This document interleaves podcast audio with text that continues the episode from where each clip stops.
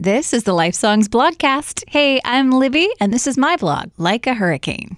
The historic flooding across our state is unreal. I mean, there wasn't even a hurricane, and yet assessing the scope of the damage is producing astounding numbers.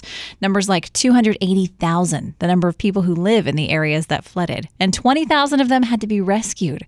Or how about the number 6.9 trillion? That's the number of gallons of rain that fell in just one week.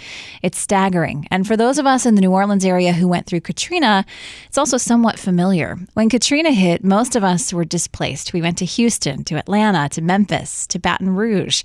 I'm so thankful for the many people, friends, relatives, and complete strangers who opened their hearts, their doors, their kitchens, their wardrobes, and their pocketbooks to help. God provided for our needs through them, and that is a humbling and unforgettable experience, and one I'm sure you share with me. Now, Baton Rouge needs us, Livingston Parish needs us, Denham Springs needs us. This is an opportunity to say thank you through our actions. If you're like me, you may struggle with knowing how to best help. Who needs what? How can I get it to them? What do I do? I remember being so thankful during those post Katrina days for the people who didn't wait for my answer to their questions, like, what do you need? or how can I help? But instead simply acted. Not that asking those questions was bad, it's completely normal. I just didn't quite have an answer for them. So instead, they cooked a meal, they gave a gift card, they rolled out a sleeping bag, donned rubber gloves and face masks, and helped gather stuff into garbage bags and bins. They let a hug linger longer than usual in those moments when the tears just wouldn't stop. I want to encourage you too not to wait for the answer to how can I help before reaching out to love someone who's hurting.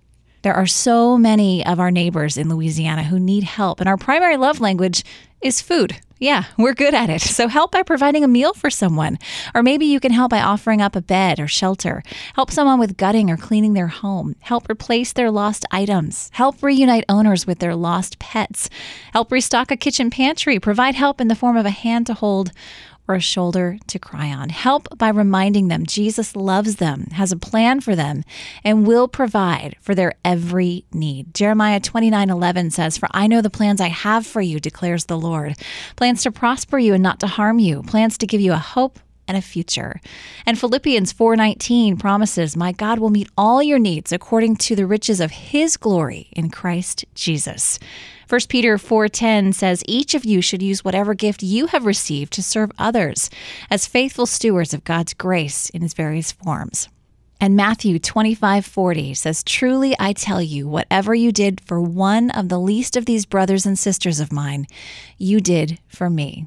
There are so many local ministries, churches, organizations, and individuals reaching out to provide. For practical ways you can be part of helping our hurting community, visit our website, lifesongs.com. And thank you for sharing God's love in so many ways.